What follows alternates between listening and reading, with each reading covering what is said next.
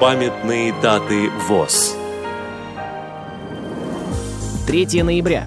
90 лет со дня рождения Виктора Александровича Глебова, журналиста с 1966 по 1988 год, главного редактора журнала «Советский школьник», ныне «Школьный вестник», члена Союза журналистов СССР. Программа подготовлена при содействии Российской государственной библиотеки для слепых –